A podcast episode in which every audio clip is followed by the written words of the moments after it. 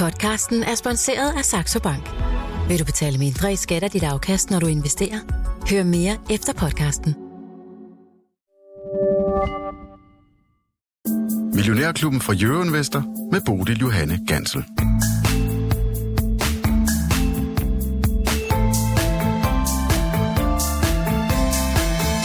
Hvis du investerer i amerikanske aktier, ja, så starter din børsuge rent faktisk først i dag, hvor USA altså er tilbage fra lang weekend.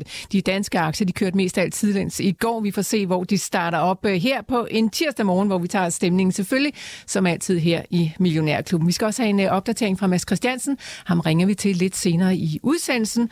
Og så skal vi have tre gode bud på attraktive svenske aktier. Lars Persson, det står du for. Godmorgen og velkommen til. Godmorgen, Bodil. Øh, noget af det, som vores lyttere de har efterspurgt her et godt stykke tid, Lars Persson, det er er lige præcis de svenske aktier, og det er sådan primært på grund af den øh, svage svenske krone. Nu øh, blev den jo styrket lidt i går, fordi der kom ret høje inflationstal ud fra, fra Sverige. Hvordan reagerer de svenske aktier egentlig på det tal? Ja, de, de faldt tilbage, øh, men øh, ikke specielt øh, nævneværdigt, men, men sådan lige øh, lidt øh, 0,5 det omkring øh, faldt det tilbage, og øh, der, var, der var vel en lille opblødning, men det er stadigvæk alt for højt. Det, der er problemet i Sverige, det er jo, at alle sammen de bruger el, og den er stadigvæk ikke faldet. Altså, jeg så øh, et, et svensk program i går, hvor de stod og debatterede lidt, øh, jamen, hvordan pokker kunne vi ende i, i, i den her situation? Altså, øh, jamen, øh, det er, at virksomhederne har faktisk også øh, lykkes at sende deres omkostninger videre, øh, og nogen, Svendsen var lidt inde på det forleden dag, fordi nogle steder er omkostningerne jo ikke steget, men, men vi må hellere være sådan øh, præg eller være øh, forud for vores tid. Altså, øh, Novo og Christian Hansen har måske også sat deres, øh, hvor der snakkede Svendsen lidt om, og det er der nok også nogle af de svenske, der har sådan ligesom har sendt regningen lidt videre, inden at øh, priserne måske i virkeligheden rigtig er steget. Øh, de kiggede nemlig lidt på den øh, svejsiske inflation, som overhovedet ikke var steget, hvor at øh, man også ser, at priserne er, sådan, er mere stabil. Så, så de, de stod sådan og rev sig lidt. Men det generelle for det svenske marked, det er jo, at hvor gaspriserne er øh, faldet voldsomt, så er elpriserne er faldet lidt tilbage, men, men slet ikke øh, det samme. Og derfor så får de svenske øh, øh, hvad hedder sådan noget, husholdninger, de får jo øh, her i, i de her par, par næste par måneder øh, store beløb af den svenske stat. Og det er jo så lidt den omvendte verden, fordi det er jo med til at holde lidt måske øh, inflationen lidt i, i kog, og derfor så siger man også, øh, eller taler man meget om, at den svenske Rigsbank nok ikke kun nøjes med at hæve 0,5 øh, renten øh, i april måned, hvor de holder møde næste gang.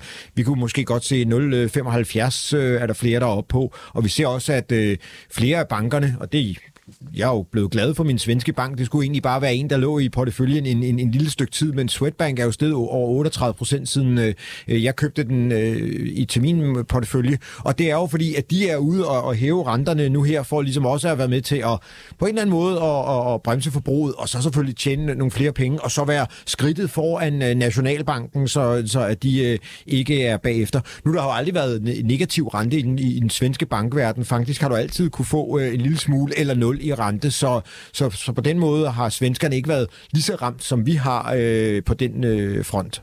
Men uanset hvordan det går, så er der selvfølgelig altid øh, spændende ting at samle op, Lars Persson. Du har mm. taget et par stykker med til os, mm. som du i hvert fald holder øje med lige nu. Men skal vi ikke lige starte med at kigge sådan overordnet på markedet, markedet derude, inden vi vender os mod det? Jo, altså, så nu retter det svenske marked sig en lille smule, øh, på trods af, at de amerikanske futures øh, ligger nede, og de øvrige øh, nord, øh, hvad kan man sige, europæiske markeder, Danmark inklusiv, vi ligger rundt omkring øh, nullet. Jamen, øh, i Danmark, der er det jo øh, selvfølgelig Bavaria Nordic, hvor vi har haft et øh, aktieudsalg på, på 7 millioner aktier til en, øh, en pris på omkring øh, 233, øh, der har gjort, øh, at aktien falder, fordi det var i går sluttede den i, hvad var det, jeg fandt 245. 245, ja. ja. Så, så det er jo en, en, en lille rabat, eller en, en, en, en okay rabat, og det klipper man så lige lidt af i, i dag i markedet, men altså den handles i 2,37, så dem, der har købt, kan jo egentlig allerede, hvis de ville, sælge med, med 4 kroners øh, øh, fortjeneste ude i markedet. Så det, det er jo egentlig en, en, en god forretning for, for dem, der har sagt ja. Og det er jo fordi, de skal ud og skaffe nye penge, fordi de har købt øh, de her rejsevacciner mod øh, kolera og tyfus fra øh, Emergence Biosolutions til 2,6 milliarder. Der skulle de altså bruge 1,6 milliarder. Det var de så ude og skaffe ved mm. at øh, sælge 7 millioner nye aktier. Det ja. gjorde de altså så til øh, kurs 2,33, som du er inde på. Ja.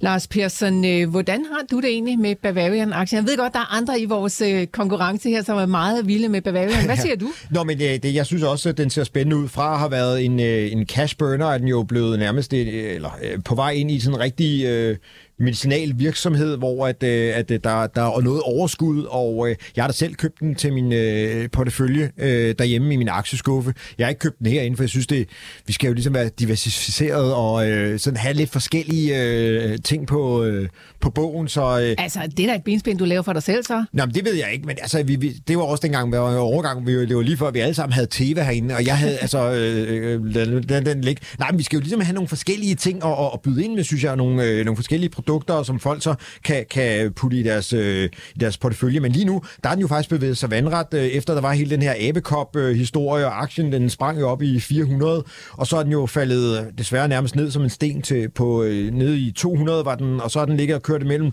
øh, 200 og 250, og, og, og lige pludselig, så, så tror jeg, at den bomber igennem, og det kunne meget vel være nu, fordi nu begynder de jo at være sådan en rigtig virksomhed, der tjener gode penge, og selvom de bruger en del til deres øh, udviklingsforretning, øh, jamen så vil der begynde at komme et, et overskud på bundlinjen, og så vil det jo ligne mere og mere en almindelig medicinalvirksomhed, hvor at, øh, jamen, der kommer en masse gode penge ind øh, i toppen, og øh, vi hælder også noget ud til udvikling, og så alligevel som aktionær, så kan du se, at der kommer noget ned på bundlinjen. Så det her cash burn, det er ved at blive, det er ved at blive stoppet. Så øh, det, er jo, det er jo rart at se. Så jeg tænker, at øh, om den skal op i de der 500 og øh, så videre, så videre, som folk går og drømmer om, det skal jeg ikke. Men teknisk er der øh, køb øh, rundt omkring i de forskellige modeller, så altså, øh, jamen, sidder man og overvejer og mangler noget medicinal til øh, sin øh, portefølje, så kunne jeg da godt sætte øh, hak øh, ved, ved Bavaria Nordic, og jamen, så har jeg den selv, så man skal jo huske, at jeg er lidt bias øh, for tiden, så, men, men den skal lidt igennem de der 250, og der har den testet, det er nu så, eller undskyld, jo, 250 var den op at teste i januar, og den har lige for nylig været op at teste nærmest, så tredje gang bliver måske lykkens gang, hvor den brager igennem, og hvad den så skal op i, jamen så kunne man jo måske sige omkring 350, der var en gammel top for september, og 400, det kan vi jo alle sammen drømme om. Mm. Så hvis man øh, havde Bavarian Nordic øh, også i sidste uge, og man så lige, at den går fra lukkeniveauet på 2,45 i går ned til 2,37, så behøver man ikke være specielt bekymret, kan nej, dig. Nej, nej, nej, fordi det er jo ikke, der er jo ikke, øh, altså, du er blevet en smule udvandet, kan man sige, det er det, men, men du sidder jo, øh, du sidder jo heller ikke med, med, med, med styrpinden og er hovedaktionær, så, øh, så på den måde, så ja, om der kommer nogle flere med om, ombord, det er jo bare med til at løfte forretningen yderligere og styrke indtægterne, tænker jeg. Godt. Lars Persson, lad os også smide nogle øh, laks på bordet. Der er kommet et par regnskaber her til morgen fra ja. nogle af de lakseselskaber, som vi flere gange har talt om i uh, klubben her. Bakkafrost, Austervold og Leroy ja.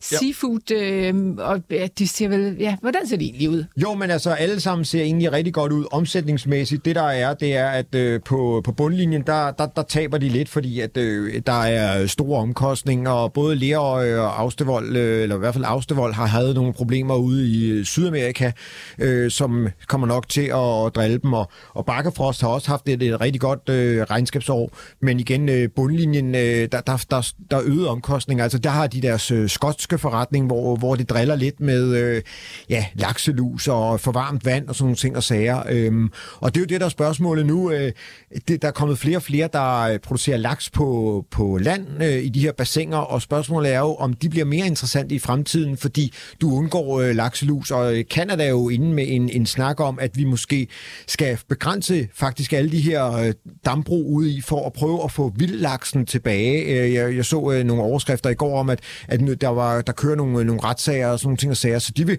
måske endda indre, altså lukke nogle af de, alle de der dambrug. Så det bliver jo lidt interessant at se, fordi efterspørgselen på laks er jo øh, kolo enorm og øh, er steget, fordi vi jo alle sammen blev øh, sushi-narkomaner øh, og, og, og, og skal have det i hvert fald, om ikke en gang om ugen, så to øh, Øh, du sniffer det simpelthen. Nej, altså det, det er slet ikke noget for mig, men, men uh, alle, alle andre i familien synes, at det er uh, yndet spise. Altså jeg kan godt lide en almindelig laks uh, stik på panden eller et eller andet, men alle de der Fiskefilet på fritter, det ja, ved man det ved man, eller en, en uh, hvad hedder det, fish and chips, det, det er der noget, der ved noget. Nej, altså så, så det, er ikke, det er ikke mine uh, venner, kan man sige, men, men, men det er jo blevet en, en yndet spise, og uh, ja, fra at vi i, under uh, coronakrisen ikke kunne komme af med dem, hvor uh, prisen var jo, jeg ved ikke hvor lav, jamen når man går ind i sin uh, fiskeforretning, forretning i dag, så øh, skal man da godt nok have muldvarpeskin op i baglommen for at betale de der lakseskiver mm. der. Så øh, det, det går godt, og så vidt jeg rent og kan huske, så var det noget med, at øh, biomængden i hvert fald øh, her to, og 2023 vil være lidt lavere, eller øh, altså, der, der vil ikke være lige så mange laks, øh, som øh, blev slagtet. Øh, så, så på den måde vil de jo også se ind i, i nogle højere priser, medmindre der kommer hele den her forbrugerdebat. Jamen, hvad vil man egentlig? Har man lyst til at købe de her laks? Det kan man jo se, øh, nogle gange, at sådan nogle forbrugerdebatter godt kan, kan skabe sådan lidt, øh, ja, mm. lidt, lidt mitslyd øh, imellem dem. Og Pearson, det kan godt være, at du er mere til paneret fisk på middagstallerkenen, men altså i porteføljen, øh, har du nogle lakseaktier overhovedet? Øh, ja, altså dem, jeg, råd, jeg rådgiver, der har vi øh, nogle lakseaktier, men jeg har ikke... Øh, Hvilke taget, har du valgt der? Jamen, der har jeg valgt øh, Griger, som også, øh, undskyld mig, tissede ved siden af potten, øh, og ikke har havde det så godt. Så den eneste, der egentlig har klaret sig øh, rigtig godt her i øh, forbindelse med øh, de her regnskaber indtil videre, og ser sådan mest spændende ud faktisk, og spørgsmålet om man skal lægge om til den, det er Salmar. Øh, de andre, de, de ryger ned. Nu kan jeg, nu kan jeg se, at Leroy er nede med øh, 6%, og Austevold er nede med øh, 6%, og jeg skal lige prøve at se, om jeg kan gafle Bakkerfrost øh, frem i mit system her, men så, så øh, altså det, de, de får lidt øretæver i, i, i dag, fordi at, øhm, at de, hvad hedder nu, ja, Bakkerfrost er kun nede med 0,5, så det, det er okay, øh, men, men I, altså, de, de rammer rigtigt på omsætningen, men en lille smule ved siden af på, øh, på, på driften, ikke? så øh, der, det bliver de ikke straffet så hårdt for, hvorimod at øh, koncessionen, det er jo noget med, at, at Austevold ejer noget af Lerøje, og, øh, og Lerøje falder altså de der 6%, og så falder Austevold de der også 6%, så den der familie har det en lille smule svært her for, for morgenstunden mm. af. Ja, ja. Øh, Salma kommer med regnskab i morgen, så vidt ja. jeg ved, så det kan man jo holde øje med der. Lars Persson, ellers er det jo altså også en uh, dag, der bringer på en uh, tale fra Putin. Mm. Tror du, det kan være noget, der kan ja, rode rundt med markederne? Åh, oh, det ved jeg. Jeg synes, øh, vi blev lidt immune for, for, for det, øh, der foregår, øh, og, og har fået teflon på, ikke? Så øh, jeg, det, jeg tror det ikke umiddelbart. Øh, det, det, der vil slå øh, måske benene væk under øh, nu er der nogen, der begynder at snakke om, at Hvide Rusland, skråstrej Belarus, skulle indlemmes i Rusland på en eller anden måde. Altså, hvis der er et eller andet i, i, i talen, der fremgår der, øh, ja, sådan statskup af bagvejen, så kan det godt være, at der, der kan ske et eller andet. Øh, men ellers så tænker jeg ikke, at det andet bliver, at de er et stort land, og øh, de vinder over de nazistiske bla bla bla, ja, så, så det tror jeg ikke, nej. Øh, ikke umiddelbart. Har jeg, okay. jeg, jeg, det har i hvert fald ikke sat mig i, i hovedet, at jeg skulle øh, sidde og reagere på. Godt. Vi kommer nok til at høre, hvad der sker på den front. Jeg er sikker på, at det bliver dækket massivt fra, fra de store medier. Lars Persson, øh, du har taget tre aktier med til yep. os, yep. og øh, vi skal snart have Mads med på telefon, men vi kan godt lige nå den ene af dem, tænker jeg. Yep. Svenske aktier, som du synes, det er værd at øh, kigge på. Hvad ja. har du med til os? Jamen, øh, det er en, jeg har talt om et par gange, og, øh, og så kan man sige, at men det er en, der falder som en, en sten, eller har gjort det, det er Ajo, øh, vores øh, madras-kompres-ting. Øh, øh, hvis man går rundt ude på Hvidovre Hospital, hvor jeg lige har været på besøgende for noget tid siden, så øh, kan man se, at de har faktisk deres egne små øh, rum, øh, hvor der står Ajo på øh, for deres øh, materialer til hospitalet.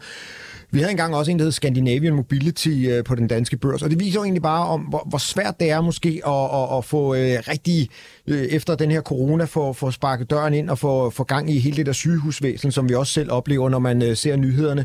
Og aktien er jo gået fra 130 og har været nede i 30 og ligger omkring 41, og der er så mange huller i, i den graf, så, og de skal lukkes over tid. Så derfor så tænker Hvor, jeg... Kan jeg sætte lige lidt flere ord på det, Lars Persson? Hvad betyder det, jamen, at de skal altså, lukkes, de huller jamen, der? Jamen, det, der, en graf skal jo egentlig gerne være perler på en snor. Altså, at med, med lukkekurs skal jo gerne... Altså, der er jo ikke selvom der, hvis der ikke kommer nogen ny information, skulle vi jo egentlig gerne åbne og lukke i samme niveau. Mm. Men fordi der nogle gange kommer nogle regnskaber, der er dårlige, og, øh, og så kommer der så det der med, så gider vi ikke at give sammen for, for aktien næste dag. Og det er jo egentlig det, IO har været udsat for, øh, fordi at de har skuffet flere gange, ikke bare én gang, men rigtig mange gange de sidste ja, øh, over et år. Så der er rigtig mange huller i, i, i osten, og, og de skal lukkes på et eller andet tidspunkt. Ingen ved hvornår, men over en, en periode, så kommer de til at blive lukket. Så, så, så alene det, øh, det, det, jeg vil kalde det sådan noget gapjagt, altså man går på øh, hullejagt, og, og, og, så, og, for, øh, og det er en af dem, der er virkelig hårdt ramt. Så på et eller andet tidspunkt, og så tænker jeg også, at deres ejer, øh, er, som er en af de øh, gamle finansmænd over i, i, i det svenske, som også ejer Lifco, og er med, øh, altså han, han, han vil prøve at få vendt skuden og, og, og rydde op i, i, i tingene, så, så på den måde, i og med at der også er en hovedaktionær, der ligesom gerne vil, vil drive det til at blive mere rentabel og profitabel igen, jamen så har du også en, der, der ligesom arbejder øh, med tingene. Altså det, så, så, så derfor så, så tænker jeg, at man skal stå ved, ved havelågen i øjeblikket og være klar. Men siger du dermed også, Lars Persson, at det kræver et stykke arbejde at få vendt den der skude for alvor? Altså, der er, altså fordi du er jo teknisk analytiker, nu er det teknikken, der taler lige ja, ja. i øjeblikket, men du kigger jo også ned fundamentalt i selskaberne. Men det må vi jo så sande, at det har taget længere tid, end vi havde troet. Altså, jeg havde jo måske tænkt på, øh, jamen her slut øh, 22 vil det være vendt, fordi så var vi derude af corona sådan lidt og øh, gang i driften igen, men, men de har stadigvæk, deres fjerde kvartal var, var stadigvæk dårlig, og aktien øh, har også øh, haft det skidt. Nu prøver man at kigge ind i, i, i 23 og tænke, jamen måske sommeren 23 eller øh, efteråret 23, der, der må der være noget sådan mere normal almindelig drift, og vi må komme op på de normale marginer, som vi havde før. Og det er jo det, sådan, aktiemarkedet er jo altid de her seks måneder, så det er jo drømmende og håbende, at vi også skal investere på. Øh, og hvis vi kigger på trenden, jamen så var den i 30, og nu ligger den de der 41, så den har jo vendt lidt rundt. Men det er jo stadigvæk de meget øh, meget nye øh, købsignaler, der er kommet. Så altså, skal man stikke tågen i vandet, jamen så er det måske med en, en, en halv position, og så købe fuld position, når sådan du får bekræftelsen i regnskabet. Så skal man bare sige, at nogle gange så kan sådan et regnskab jo øh, snyde lidt. Jeg havde jo sinds i min øh, millionærportefølje, som jeg så solgte øh, i sidste uge, fordi de havde et rigtig godt tredje kvartalsregnskab, men deres fjerde kvartal, jamen det var ikke særlig godt, og så må man altså bare, og det blev også straffet på markedet, jamen så må man bare ud af aktien. Mm. Det kan også godt ske i IO, at vi får et godt kvartal, og så næste kvartal, jamen det bliver stadigvæk, at vi ikke er kommet rigtig i gang med, med sygehussektoren. Så, så øh, man, man skal stadigvæk sådan øh, bevæge sig lidt ud på, øh, forsigtigt ud på isen. A R-J-O, som yes. staves øh, selskabet ja. altså. Og øh, når du siger en fuld position og en halv position, Lars Persson, så taler vi 25.000 for en fuld position. Er det ja, nogenlunde ja, det niveau? Ja, det er omkring måske 30, hvis man er rigtig øh, grådig, ikke? Men altså 12 øh, hos mig herinde i Millionærklubben, 12, 13, øh, hvis øh, det er en halv position. Så, så det, det er sådan, jeg regner. Så vidt altså den ene af de aktier, du har taget med, der er to andre. Vi vender tilbage til dem, når vi har talt øh, tech sammen med Mads Christiansen.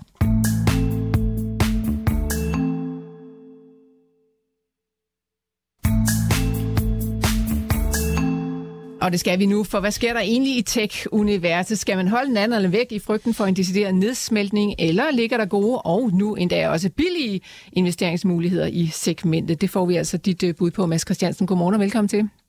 Godmorgen, Bodil. Tak. Fondchef i øh, New Deal Invest og øh, forvalter her i klubben. Og øh, ikke bare forvalter, men altså også øh, manden med den gule førertrøje på. Du fører altså vores aktiekonkurrence lige pt. Mads, du er op med øh, 22 procent sidst jeg var inde og kigge. Er du lige så godt kørende over i New Deal Invest? Ja, New Deal Invest er op 29 øh, procent øh, i år. Og øh, forskellen på de to, det er, at, at Millionærklubben, der startede jeg ud med at være to tredjedel investeret.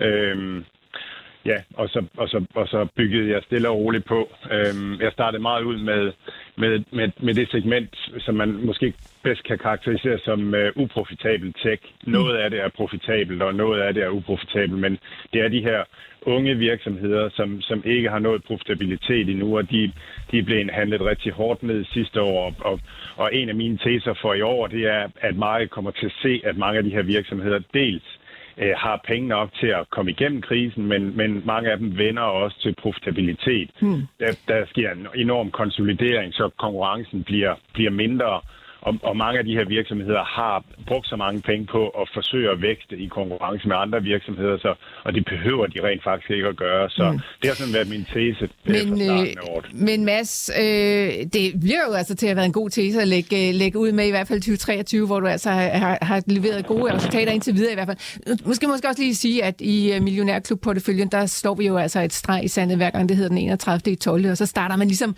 på en frisk med 250.000 nye kroner. Så det måske derfor, det er lidt anderledes end at kigge på en fond, der kører år efter år, og hvor du altså var temmelig meget nede øh, næste sidste år. Mads, hvor mange øh, aktier har du efterhånden fyldt i din millionærklub på det følge? Fordi på oversigten kan man kun se øh, 20 styks, og så vidt jeg forstår på det, så ligger der faktisk meget mere. Ja, der er, jeg tror, der er 47 øh, What? øh, nu. Ja.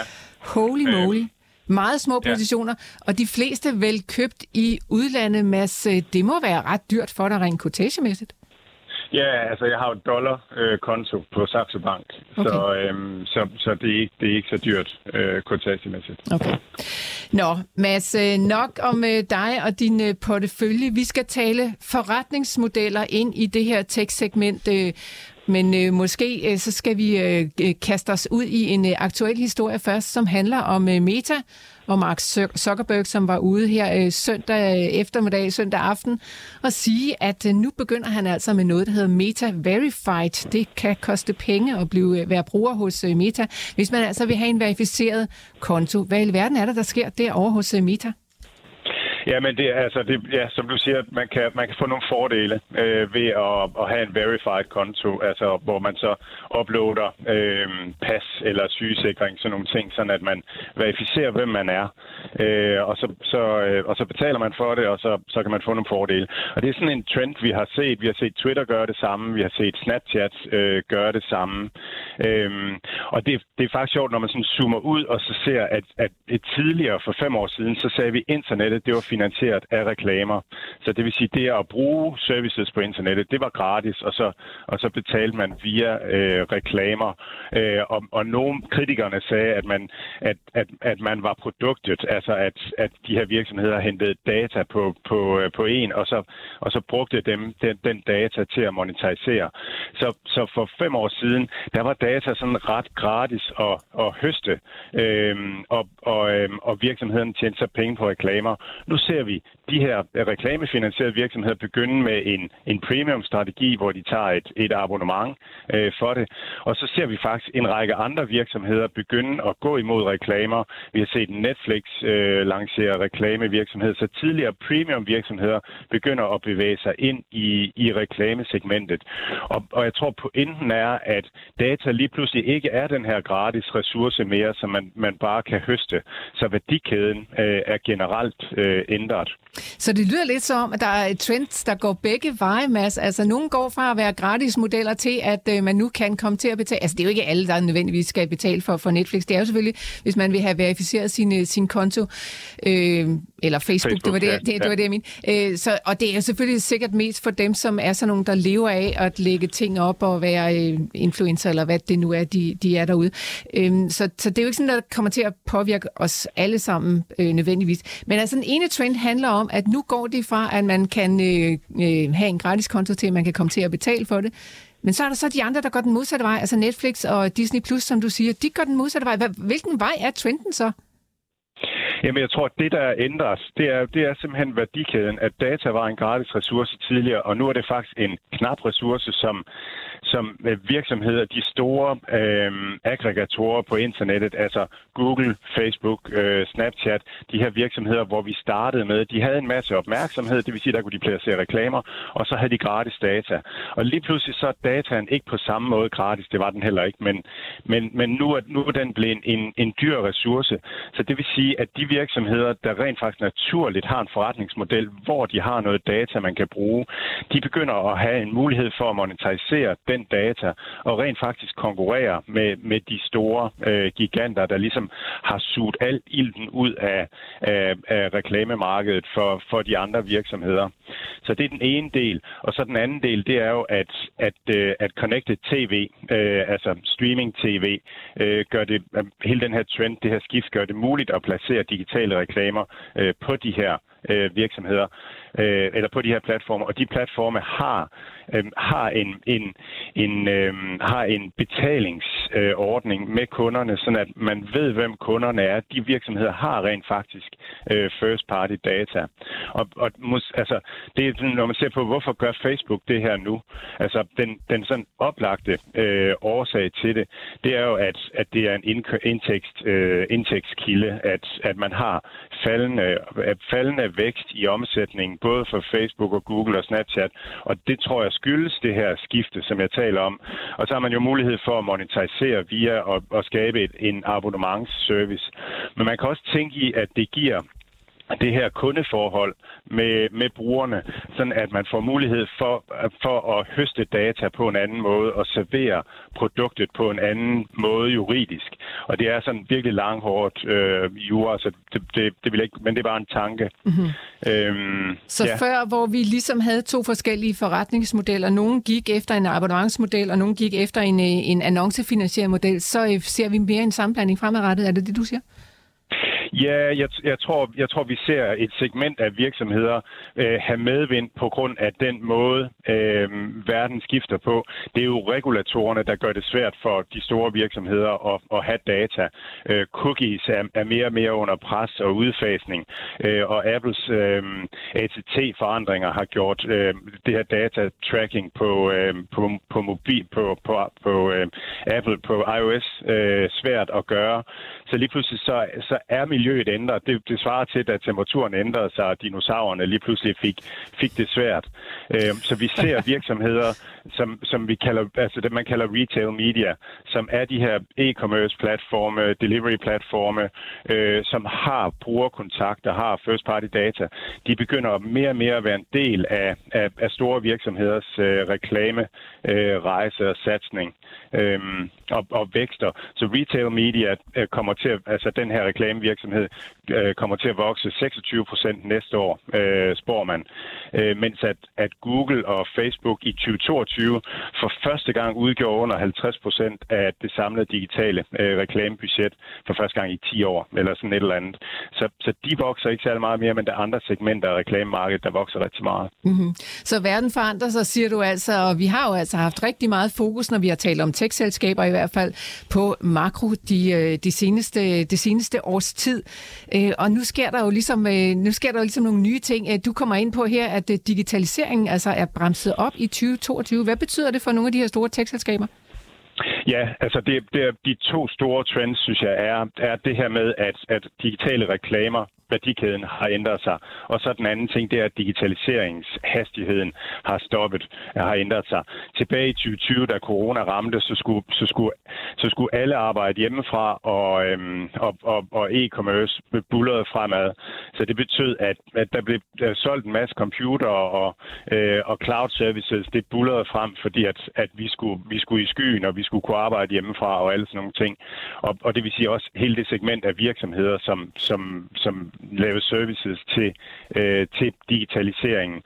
Og så og så, og så fik vi opening op, og, og verden gik den modsatte vej, og det betød bare, at, at, at nu var der ikke den samme efterspørgsel efter digitalisering. Så, så hele den her efterspørgsel var trukket frem i 2020-2021, og så ser vi det stå ret stille her i, i 2022. Øhm, blandt andet jeg, og der tror jeg fejl, øh, tænkte, at, at, at det var en acceleration, som, som var vedvarende, og det har det ikke været.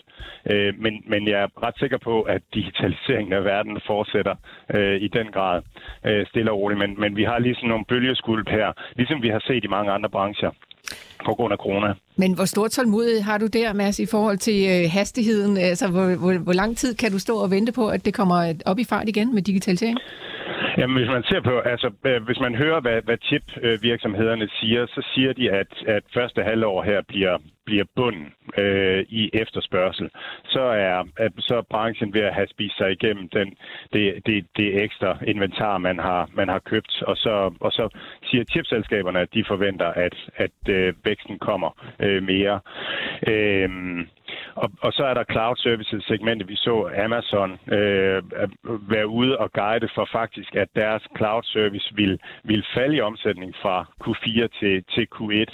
Øh, og og, og det, det, er, det er ude i det åbne, hvornår at, at den vending kommer. Men jeg, jeg er helt sikker på, at det her det er bølger. Altså, og, så vi er et eller andet sted nede i bølgedagen lige nu og så skal vi tilbage til, til, til det normale. Og så, så, så kan man diskutere, om markedet skyder over eller under mål med, med pessimisme. Altså, vi har været igennem et år, hvor at, at markedet virkelig, virkelig har været pessimistisk på de her virksomheder. Det har været sådan en konsensushandel, at, at tech bare skulle, skulle langt nedad. Og, og, og typisk så skyder markedet jo over mål. Og om det er nu, eller om vi skal have et ben mere nedad, altså hvis vi, hvis vi skal have en hård landing og have et ben mere nedad på markedet generelt, så skal tech også længere ned. Øhm, men hvis man tager de lange briller på, øhm, så, så tror jeg, at man vil komme til at, at, at opdage om nogle år, at der var rigtig meget pessimisme øh, mm. priset ind, og at, at vi bare er i gang med en lang digitalisering af verden, og at, at nu har der været nogle store bølgeskuld, først den ene vej, og så den anden vej. Ja, det vil tiden jo vise, Mads. Du kalder det bølgeskuld. Altså, jeg synes nærmest, det føles øh, som uh, sådan tsunami og jordskæld oven i hinanden. Altså, det, altså, det er vel virkelig noget, man skal passe på med, og måske endda også holde fingrene fra som et privat investor. Hvad tænker du? Jeg tænker omvendt. Altså, jeg tænker, at hvis man som privat investor begynder at time markedet, så, så har man den sikre vej til, øh, til at tabe penge. Fordi det, det, det er de færreste, der kan det. Øh, så jeg, jeg, jeg tror meget på, at man skal være langsigtet investor.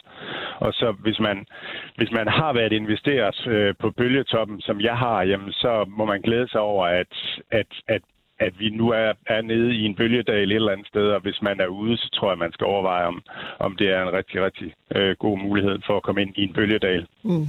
Jeg vil, jeg vil ikke give dig helt optimist, Mads. Men, men Mads, man kan jo godt reducere. Altså, nu har du jo en fond, hvor du ene og alene går den vej og sådan noget. Men, men man kan jo godt som privatperson sådan lægge, tage en overkrydder, tage en overkrydder af og tage en overkrydder på. Altså sådan, så jeg, jeg, jeg, jeg tror ikke, jeg giver dig helt ret, fordi altså, hvis du sidder som privatinvestor og kun har lagt alle øh, dine aktier i tech, og været uheldig at, at, at, at surfe på hele bølgen, øh, hvor man gik hele vejen med ned og måske mistede 60 procent og sådan noget, så er der jo lang vej til at komme hjem med, med pengene. Øh, det er jo lidt ligesom med investeringsforeninger, der investerer i Kina eller Indien eller et eller andet, hvor man går, når man går ind i sådan nogle specifikke nogen, man kan godt have den brede kørende hele tiden nede i bunden, men når du så tager sådan nogle meget specifikke områder en gang imellem, så bliver du altså nødt til at tage dem ud igen. Så det, det tænker jeg da også, man skal gøre lidt med tech, at du skal en gang øh, måske give op, øh, og så skal du give lidt ned igen til, til noget andet. Det, det, det, hvad, hvad tænker du der? Jamen, jeg, jeg, jeg er fuldstændig enig. Altså, det, det bedste for, for, for de fleste er jo at have en diversificeret portefølje, hvor man har lidt af, lidt af hvert. Øhm, men når vi snakker lige nu, så, så tror jeg bare generelt, det er en dårlig idé at, øh, at sælge, når man, når man formentlig er i et eller andet sted i en bølgedal. Øhm, så, så, så der skulle man helst være køber. Mm. Så hvis man, har, hvis man har lavet en strategi, hvor man ligesom siger, jeg har det her øh, i, i det her segment, jeg har 50 procent i energi, altså så skulle man helst ikke være, være sælger, når det, energi ligger, ligger lavt. Øh, så er det fordi, man startede ud med den forkerte strategi. Ja, ja. Øh, nøgleordet er her vel øh, risikobalance. Mm. Og Mads, øh, ja, det ved jeg ikke, hvordan du har det med det. Ja, hvordan arbejder du egentlig med risikobalancen hjemme hos dig? Jamen altså, øh, New Deal Invest er jo en tech-eksponering, og vores, vores investorer, de har, de har New Deal Invest som, som et hjørne af deres portefølje, øh, som dækker tech. Øh, så, så, så det er fint. Vi har, ja, vi har investorer, som, som, som ved, hvad de har, og det er, det er okay med dem. Og jeg har det på samme måde. Altså, jeg, på lang sigt, så, så det, der giver det bedste afkast, det er, det er, det, det er vækst i virksomhederne, det er, det er det, der giver outperformance i de bedst øh, hjælpende virksomheder. Det er fra Boston Consulting Group.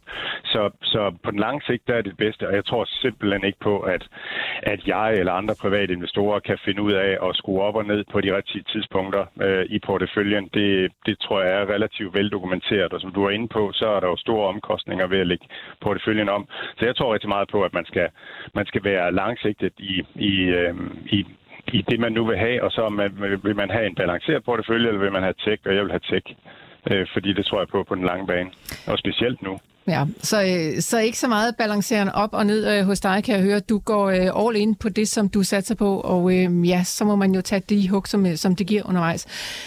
Mads, øh, lad os øh, prøve at høre, om der er nogle steder, hvor man kunne samle noget spændende op inden for det her tech-segment, fordi alt er jo sådan set blevet hældt ud med badevand i, øh, i 2022, og der er jo altså rigtig, rigtig, rigtig mange aktier, som er faldet helt enormt meget. Så, øh, så hvor vil du egentlig sådan øh, sætte ind, hvis du havde nye penge, og, og måske skal vi starte med at definere, hvad er tech egentlig i din øh, verden? Fordi vi kommer meget til at tale om det her segment, så sådan, om det er alt, hvad der ligger i Nasdaq, og det giver ikke rigtig mening mere. Så hvad er tech? Ja, altså, øh, ja, det er vildt interessant, hvad tech er. Jeg tror, jeg tror når markedet taler om tech, så, så kigger man på Nasdaq, og så ser man, så ser man på, på det. Øhm, men det er jo sjovt at tænke på, at, at mange af de her øh, tech-virksomheder, og, og altså chipsektoren er jo hvad den 50 år gammel, og internettet er 50 år gammel, så det er jo ikke nye teknologier på nogen måde, og mange af forretningsmodellerne er, er gamle. Nu taler jeg om det her med, at, at, at Google og Facebooks forretningsmodel er bygget på, at data er relativt gratis, eller tæt på at være gratis og, og let tilgængeligt, og lige pludselig så har det ændret sig. Så så har vi egentlig med en, med en gammel forretningsmodel at gøre. Og vi ser også, at, at, at mange af de her store tech-virksomheder går over til at, at gå efter aktietilbagekøb og på den måde optimere øh, earnings per share, i stedet for at, at investere i at bygge øh, nogle nye ting. Øh, så så øh, ja, så, så, øh, så så tech, øh, tech tror jeg ikke så meget handler om, om det er digitalisering, øh, men jeg tror mere, det handler om, at, at man investerer langsigtet i vækst. Øh, og, og, og det giver en bestemt virksomhedsstruktur. Et godt eksempel det er jo, at to af de mest avancerede virksomheder øh, derude, det er Siemens og John Deere. Øh, John Deere inden for landbrug og, og Siemens inden for industrialisering. Siemens har gang i en metaverse, omniverse satsning, øh, digitaliserer via Internet of Things og sådan nogle ting, vildt avanceret. Men det er en industrivirksomhed øh, som sådan, og, og forretningsmodellen er også sat op øh, som sådan. Og så over i, i noget af det, som jeg investerer i, for eksempel Hello Fresh, som, som er sådan en meal kit øh, virksomhed Der er virkelig ikke ret meget tech i den, men de bygger, øh, de bygger værdikæden om og, og, og er er, er unge og investerer i fremtiden, så tror jeg egentlig mere, at det handler om, om virksomhedsstrukturen, om man er tech eller ej. Det er derfor, jeg kaldte det ikke profitabel øh, vækst øh, til at starte med. Og hvis man ser på ikke profitabel vækst, så er der ikke ret meget af det i Nasdaq. Det er måske maks 10 procent. Så, øhm, men der er masser af, af, af semiconductor-producenter og øh, netværksproducenter og PC-producenter, alt, alt sådan noget der. Men, men det er bare ikke tech mere. Det, det er gamle, øh, gamle virksomheder øh, på den måde. Mm. Så der er sådan en enorm forvirring omkring øh, de her begreber. Så på den måde er det selvfølgelig også unfair, og vi har været inde på det før og kaldt dig for tech-investor, for det er jo ikke nødvendigvis det, som du går efter. Hvad er det så særligt, du går efter, når du skal finde øh, aktier til din portefølje? Jamen, jeg kan godt lide, når virks, altså, godt lide virksomheder, der, der gør ting på en ny måde, der, der bygger værdikæden om øh, og, og kommer med, med en ny vinkel. Øh, og og øh, ja, og, og Plain Christensens øh, netværk, eller sådan øh, ramme med, med, med disruptiv øh, innovation, hvor man ligesom gør tingene på en ny måde. Hvis, øh, undskyld, jeg fik ikke navnet her. Clayton Christensen hedder han. Han er, han er afdød økonom. Det var ham, der skrev Innovators Dilemma. Mm. Øhm, men, men han taler om, om øh, disruptiv innovation og om effektivitetsinnovation. Og, og rigtig meget af det tech, vi har i dag, det er egentlig øh, tech, der, der effektiviserer virksomhederne. Det vil sige, det skaber ikke vækst i verden. Øhm, og derfor bliver, bliver teknologi, altså optimering og effektivisering, det bliver rigtig meget øh, deflationært. Øhm, men, men rigtig øhm, disruptiv innovation, det er, når man, når man laver ting på en ny måde. Hello Fresh for eksempel er disruptiv innovation. Det skaber en masse arbejdspladser ved, at, at vi leverer varer ud til folk øh, og, og gør tingene på en, en ny måde. Så det skaber vækst i, i samfundet, der skaber vækst i virksomheden. Problemet med, med, med, med disruptiv innovation, det er, at man investerer en masse penge. Det binder en masse penge fra balancen. Det, det, det er profitabelt på lang sigt og skaber værdi på lang sigt, men på relativt kort, kort sigt, der er det bedre at investere i effektivisering, hvis man gerne vil kunne se øh, resultaterne. Og, og det er meget derover i, i den leje, jeg ligger, fordi hvis virksomhederne investerer i langsigtet vækst hele tiden, jamen så, så, så er der vækst også, også to år frem og tre år frem og sådan nogle ting, fordi de har nogle nye projekter kørende. Det er sådan meget Amazons øh, model. Øh, Ja. Så Mads, hvad, så hvad kendetegner præcis dem, som du tager ind i din øh, portefølje, både i, i Millionærklubben, hvis du kan sætte øh, en eller anden form for ligestegn med det, og så det, du har liggende over i New Deal Invest? Jamen, det vil være, det vil være øh, disruptiv innovation. Mm. Og det, altså, øh, øh, for eksempel retail media, som jeg talte om, øh, de her e-commerce platforme, øh, som, som bygger deres distributionsnetværk og sådan nogle ting, og så lige pludselig, så, så fordi de har 1P-data, de har en, en rigtig god, solid kundekontakt, jamen så lige pludselig, så kan de, øh, så vækster, altså så begynder de at kunne lave reklamer og faktisk kunne konkurrere med, med, med Google og Facebook øh, om, øh, om, om, altså om reklamekronerne, og har, har den næste generation af, øh, af, af, af virksomheder. Så jeg tror rigtig meget på, og nu er der alt det her AI-snak øh, og så videre, jeg tror rigtig meget på, at det bliver chipproducenterne, øh, dem der leverer infrastrukturen, der kommer til at tjene på det, og så dem, der, der har øh, data fra brugerne, der har forbrugerrelationen, der giver data. Og det er meget det, øh, fintech i øjeblikket arbejder rigtig meget på at komme ind og ligge, ligge i det lag. Øhm, og så, og så øh, e-commerce platformene, de, de platforme, der har brugerkontakten, mm. tror jeg meget på, fordi de har dataen i fremtiden. Og det, det er den værdifulde ressource. Øh, dels til at træne AI, og dels til at, at, at, at lave inference, altså lave, lave tolkninger og, og handlinger øh, på dataen. Så de selskaber, der har data, det er dem, der lige nu altså bulrer af, som jeg hørte dig sige det? Ja, i hvert fald hvis du ser på, øh, hvis du ser på om virksomheden har, har, har, har, har fremdrift øh, på, både på toplinje og bundlinje. Øh, kursmæssigt øh, ej, altså der, der, der har de haft meget modvind i 2022, fordi de typisk ikke er profitable nu. Okay. Det er svært at finde ud af, hvad man skal samle op. Mads, kan vi sådan konkretisere det lidt mere? Hvis du stod ja. med nye penge på hånden, hvor vil du kigge hen, og hvad er det for en type af virksomhed, du sådan først og fremmest vil, øh, vil se på?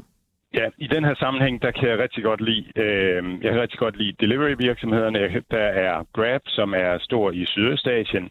Øh, der er Delivery Hero, som er stor i Sydkorea og øh, Mellemøsten, øh, Afrika, øh, Centralasien. Så er der DoorDash, som er førende i øh, USA. Og så er der Uber, som, som også er stor i USA og førende i Japan og øh, Taiwan øh, som steder. Øh, så kan jeg rigtig godt lide Mercado Libre, Sea Limited. Øh, Amazon, de høster data på, øh, på, på forbrugerne og har den her øh, kundekontakt. Shopify er super interessant lige nu, fordi de faktisk begyndt at lave, at, at, at lave et produkt, hvor de kan bruge de her data, øh, som de har, til at, øh, at facilitere reklamer for deres kunder, faktisk via Google og, øh, og Facebook. Øh, og, så, og så fintech, som jeg siger, øh, fordi de kommer også ind på det her sted, hvor, hvor dataen kan høste, så de kan hjælpe deres kunder med at, øh, at bruge den her data godt. Så, så det er der, der frem. Og så kan jeg godt lide øh, AMD og Nvidia, øh, fordi de er, er, er gode på chip design. Øh, Tesla også en virksomhed, som er god på chip design, der samlede Tesla op til, til millionærklubporteføljen her i starten af januar, øh, og også i, i New Deal Investors portefølje. Igen fordi de, de har de producerer chips, og de, har, de er foran på, på AI og sådan mm. nogle ting. Og det er altså nogle af de selskaber, du nævner her, de kommer altså også med regnskaber i løbet af ugen. Nvidia, de kommer onsdag, det er i morgen, og med Cardo Libre, de lander torsdag, så vidt jeg kan se. Så Mads, hvor meget bruger du egentlig det her med sådan at gå ned og læse detaljer i regnskaberne? Jamen, jeg, jeg kigger på det, og det, det er jo, det er jo øh, ja, jeg kigger meget på det. Altså, hold nu op, der er mange regnskaber i øjeblikket. Men, og det er, jo, det er jo det, der driver markedet lige nu. Det er derfor, når du beder mig om at, at sige, hvad kommer der til at ske på kort sigt, og, og det kan jeg ikke sige, fordi det, er, det er rigtig meget makro der, der bestemmer, hvor de her virksomheder øh, handler hen øh, på kort sigt. Og lige nu tror jeg, at alle, alle, alle er bange for den her hårde landing, som, øh, og at, at, at renten skal hæves mere, end man regner med. Øh, og, og det kommer til, og så kommer markedet sådan helt reflektorisk til at handle tech øh, længere ned. Øh, men, men på den anden side, så er der så, så hvis man zoomer lidt længere ud, altså, så, så er der også meget, øh, mm, så meget relativ medvind øh, til tech-sektoren fremadrettet. Altså renten bliver ikke ved med at stige i al evighed. Øh, på et eller andet tidspunkt, så kommer vi også ind i den næste øh, kapitalcyklus, hvor vi igen får lempe, mere lempelig pengepolitik. Så det er meget rate of change, der, der betyder noget også på, på, på den længere bane. Øh, når, det her, når det her modvind stopper, jamen, så, så, så vil markedet begynde at kigge mere på det. Så, så jeg synes, det er svært. Jamen, det er jeg har svært. Bare meget respekt, jeg har bare meget respekt for det, og det er derfor, jeg gerne bare vil være, være, være bredt øh, i det her tech-marked, fordi jeg mener, det er, det, det er et potentielt et godt tidspunkt, med respekt for, at det kan sagtens være, at det skal en tur længere ned. Men har du alle sejl sat op her i øh, Millionærklubbens portefølje, Mads?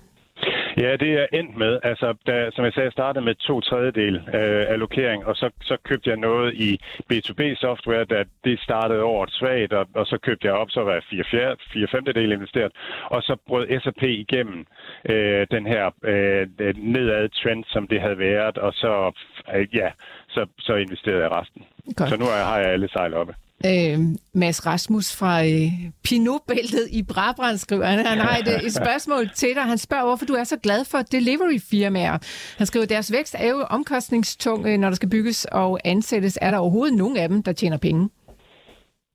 Ja, de er, de er ved at skifte øh, til at være profitable, øh, og det, det er det, jeg rigtig godt kan lide lige nu, hvor markedet ligesom har hældt dem ud med badevandet og sagt, at de er uprofitable, og netop af de grunde, som, som, som han siger.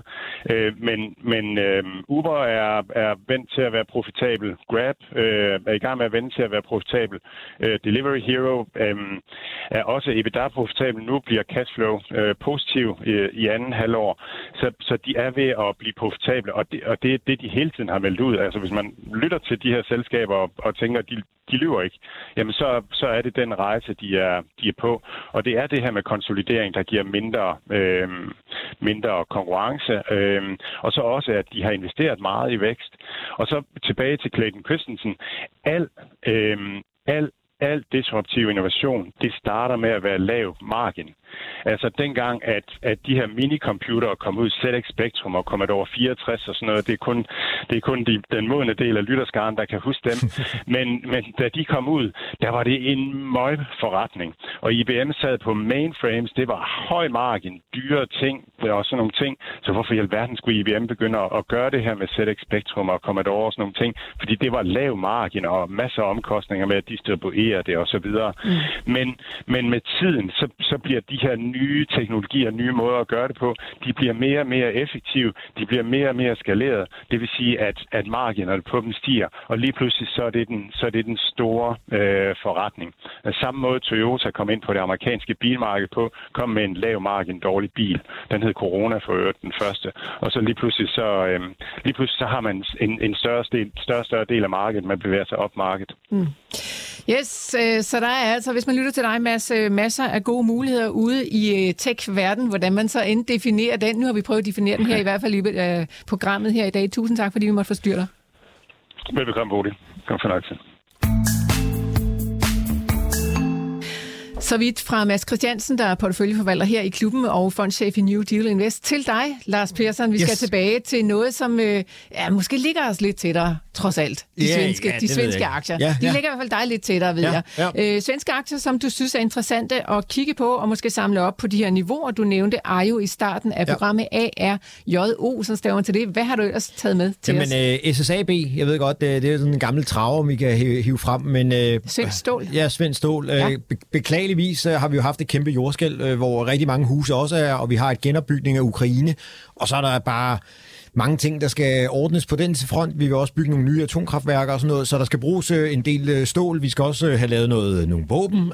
Så alt i alt må våbenaktierne, eller stålaktierne jo være lige til højre benet. Så og øh, SSAB har været i en stigende trend øh, noget tid. Øh, Otokumpo er også med. Trysen Krupp var faldet lidt ved siden af. Der er jo også Arcelor til metal, men øh, jeg bliver lige i vores egen andedam og siger SSAB, som også egentlig overraskede markedet ved at afskrive en hel masse øh, goodwill for ligesom at, at skære øh, det fede eller øh, det overflødige fedt af for, for deres balance, som jo egentlig, vi diskuterer altid det der goodwill, hvad, hvad skal man bruge det til, og det fylder altid på balancen, og er det overhovedet noget værd? Og der valgte man egentlig at, skrive, at afskrive en hel masse af det for SSAB efter den fusion, de fusionerede for nogle år siden sammen med en, en finde, øh, Rautur et eller andet, men, øh, men øh, ja, lad os, det lyder fint. Yes, men, så, så den vil jeg vælge på, på grund af en, en masse tragiske omstændigheder, vi i øjeblikket ruder rundt i, men, øh, men ikke desto mindre, så er der, så er der brug for, øh, for øh, stål. Øh, og er det så. også fordi, at det svenske marked jo er, altså, det ligger på din ryggrad, Lars Persson, du har fulgt de her aktier gennem mange år. Er det sådan lettere for dig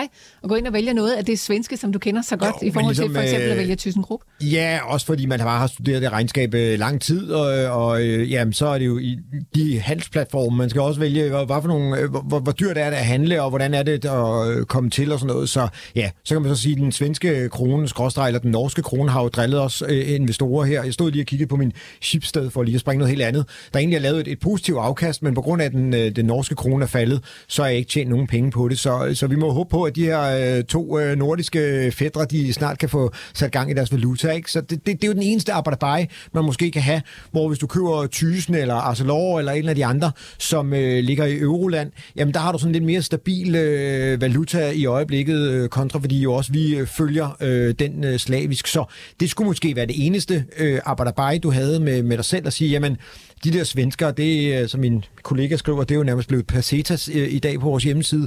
Øh, men, men så, så, øh, jamen, så kan det jo være, at, øh, at, at det driller dig lidt, så øh, det kunne være, at du skulle tage nogle af de europæiske i den vej i stedet for. Men Svend Stål, Lars Persson, ja. og i det hele taget sådan råvaremarkederne, og hvis vi går over i mineselskaber, mm. der er Kina virker som, at det er noget af en joker, og man aldrig rigtig ligesom helt ved, ja. om de trækker den ene eller den anden vej for alvor. Hvor, hvor meget spiller det ind i forhold til sådan et uh, selskab her? Jo, altså de er jo ikke sådan, de spiller, SSAB sælger mere til øh, amerikanerne faktisk også, så, øh, og, og de har jo øh, sat gang i, de skulle lave nogle projekter med nogle veje, nogle byer og nogle broer og alt muligt, og, og de skal vel også, altså nu øh, lover de jo øh, det ene våbensystem og alt muligt andet øh, til ukrainske venner, så, så de har jo også brug for, at der bliver øh, sendt noget mere stål over øh, på alle mulige fronter, og øh, de vil jo også gerne have øh, egne chipfabrikker og sådan noget, og øh, jamen, øh, til at producere øh, fabrikker, så skal der jo øh, være en, en skal øh, med noget øh, stål, øh, så øh, der kan man jo starte med, at øh, vi skal have noget øh, forskalningsstål på en eller anden måde. Så øh, der er rigelig brug for stål rundt omkring i, i verden, så øh, jeg, jeg tror på stål.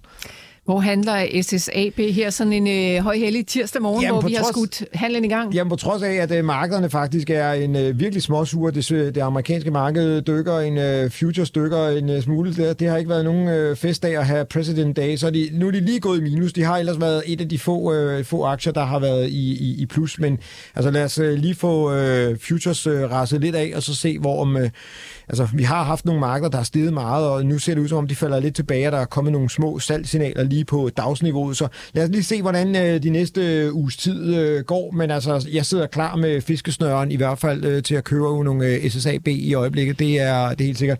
Og det er egentlig, der, der er lige meget omsætning næsten i A eller B. Øh, I gamle dage var det A-aktien, der var mest omsætning, men de har fået også godt gang i, øh, i B-aktien, og den koster jo så 4 kroner mindre end A-aktien. Så ja, den kan man jo lige så godt tage B-aktien, øh, hvis man bare vil være med på den øh, spekulative bølge, kan man sige, eller øh, have den i ens øh, portefølje. Så, 72 svenske i det nabolag kan ja. man altså få øh, B-aktien, og ja, ja man 75, med, ja, næsten ja. 76 for ja. at få fat i, yes. i A-aktien. SSAB Svend Stål var altså øh, din, øh, dit andet bud på ja, interessante ja, ja, ja, svenske aktier lige her nu. Ja. Hvad er dit tredje? Ja, det er jo øh, en, som øh, kan vi sige er lidt småkedelig, men, men vi skal også have noget... Nej, du serverer da ikke kedelige jo, aktier for vi, vi skal også have lidt... Øh, vi skal have sådan noget, sådan noget der, der ikke øh, er, springer i luften, og så alligevel, når man står og kigger på, øh, på kursen her, så er den gået fra 220 til 290 øh, fra oktober til, december, eller til januar. Øh, det, er SCT, det er SCT, SCTB, øh, noget, noget papir. Øh, SSI-TY. Yes, ja. øh, som vi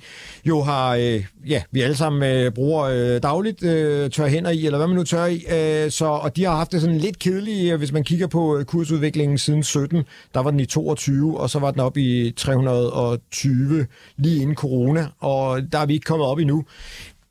Ja, jeg, jeg står og drømmer om, at den kommer op i 320 igen. Øh, den ligger 280 i øjeblikket, så det er ikke sådan, at det, øh, det bliver en øh, verdensmester på 100 meter, men, øh, men noget stille, der, der ligger roligt i porteføljen med en solid indtjening, øh, et solidt øh, forbrug. Øh, jamen, det er også noget, man skal have i sin øh, portefølje en gang imellem. Så øh, det kunne godt være en af de der tunge sten dernede sammen med, med tryk, og, og en af de andre, Holmen for eksempel, så, så har man sådan en, en tung, stabil øh, portefølje liggende der, og så kan man, ja, og så kan man bygge alt muligt andet ja, spændende. Ja, men ja, det er fint. Der skal det, også være noget stabilitet i portefølje, det, Lars så, og, og så har den så faktisk lavet en, en dobbeltbund øh, i, i 22, hvor den var nede og kysse øh, 220, øh, både i øh, marts måned og i oktober måned.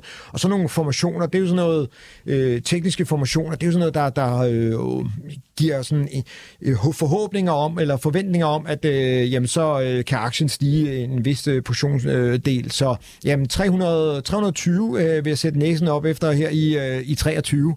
Så må vi jo øh, krydse fingre for. Det er jo alligevel et par procent, så øh, jeg øh, håber på, at vi kan nå dertil i, i, i december måned. SCT ligger ikke i din millionærklub-portefølje. Ligger den hjemme i din egen aktieskuffe? Nej, det gør det ikke. Altså, hvis man skulle vælge nogle af de her tre, som jeg har budt til bolle med her, så, så synes jeg, jeg har, jeg, har, øh, jeg, jeg vil tage Ajo, øh, så snart den øh, øh er øh, moden, i hvert fald i min øh, optik. Og så vil jeg, altså jeg står faktisk og tripper for at sælge et eller andet, og så øh, købe noget SSAB. Øh, og, øh, og, og den jeg nok vil sælge, det er min Ambu, øh, og så vil jeg nok købe noget øh, SSAB. Øh, Hvorfor har, lige Ambu?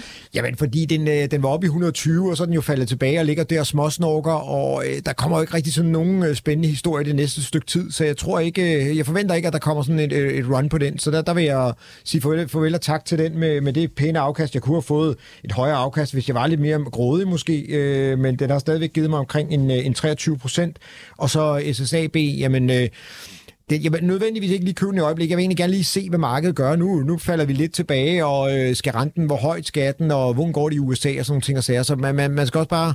Jeg har stadigvæk 30.000 øh, kontant, og det er det der med, at man skal huske at være en lille smule kontant øh, i øjeblikket, fordi markedet det har det altså med at svinge øh, hurtigt op og ned. Så, ja, øh, man skal også passe på, at markedet ikke løber fra en, Lars det gør det aldrig. Det gør det aldrig. Du det, ligger bagerst i konkurrence, Ja, jeg er nødt til det lige at sige det. Det ved jeg godt, det ved jeg godt. Men det er jo fordi, jeg ikke er grådig nok. Havde jeg nu så trykket på knappen på 120 med min ambu, så havde det måske øh, set anderledes ud. Og så er det jo også, fordi jeg har en lidt val- valutaeksponering, og man må sige, valutakurserne øh, i, i Norden har ikke været, været med mig. Øh, Og vi siger jo også til ja, lytterne herinde, at man ikke skal kigge så meget på det, så jeg må jo bare bide lidt i den sure bolle. Man skal huske at være med, Lars Per. Sådan uh, det. greed is good, som Yes. vi plejer at sige i den her præcis. verden. Det blev uh, det sidste, vi fik sagt i den her udsendelse. Tusind tak, fordi I lyttede med. Vi er selvfølgelig tilbage igen i morgen, når klokken er 9.06.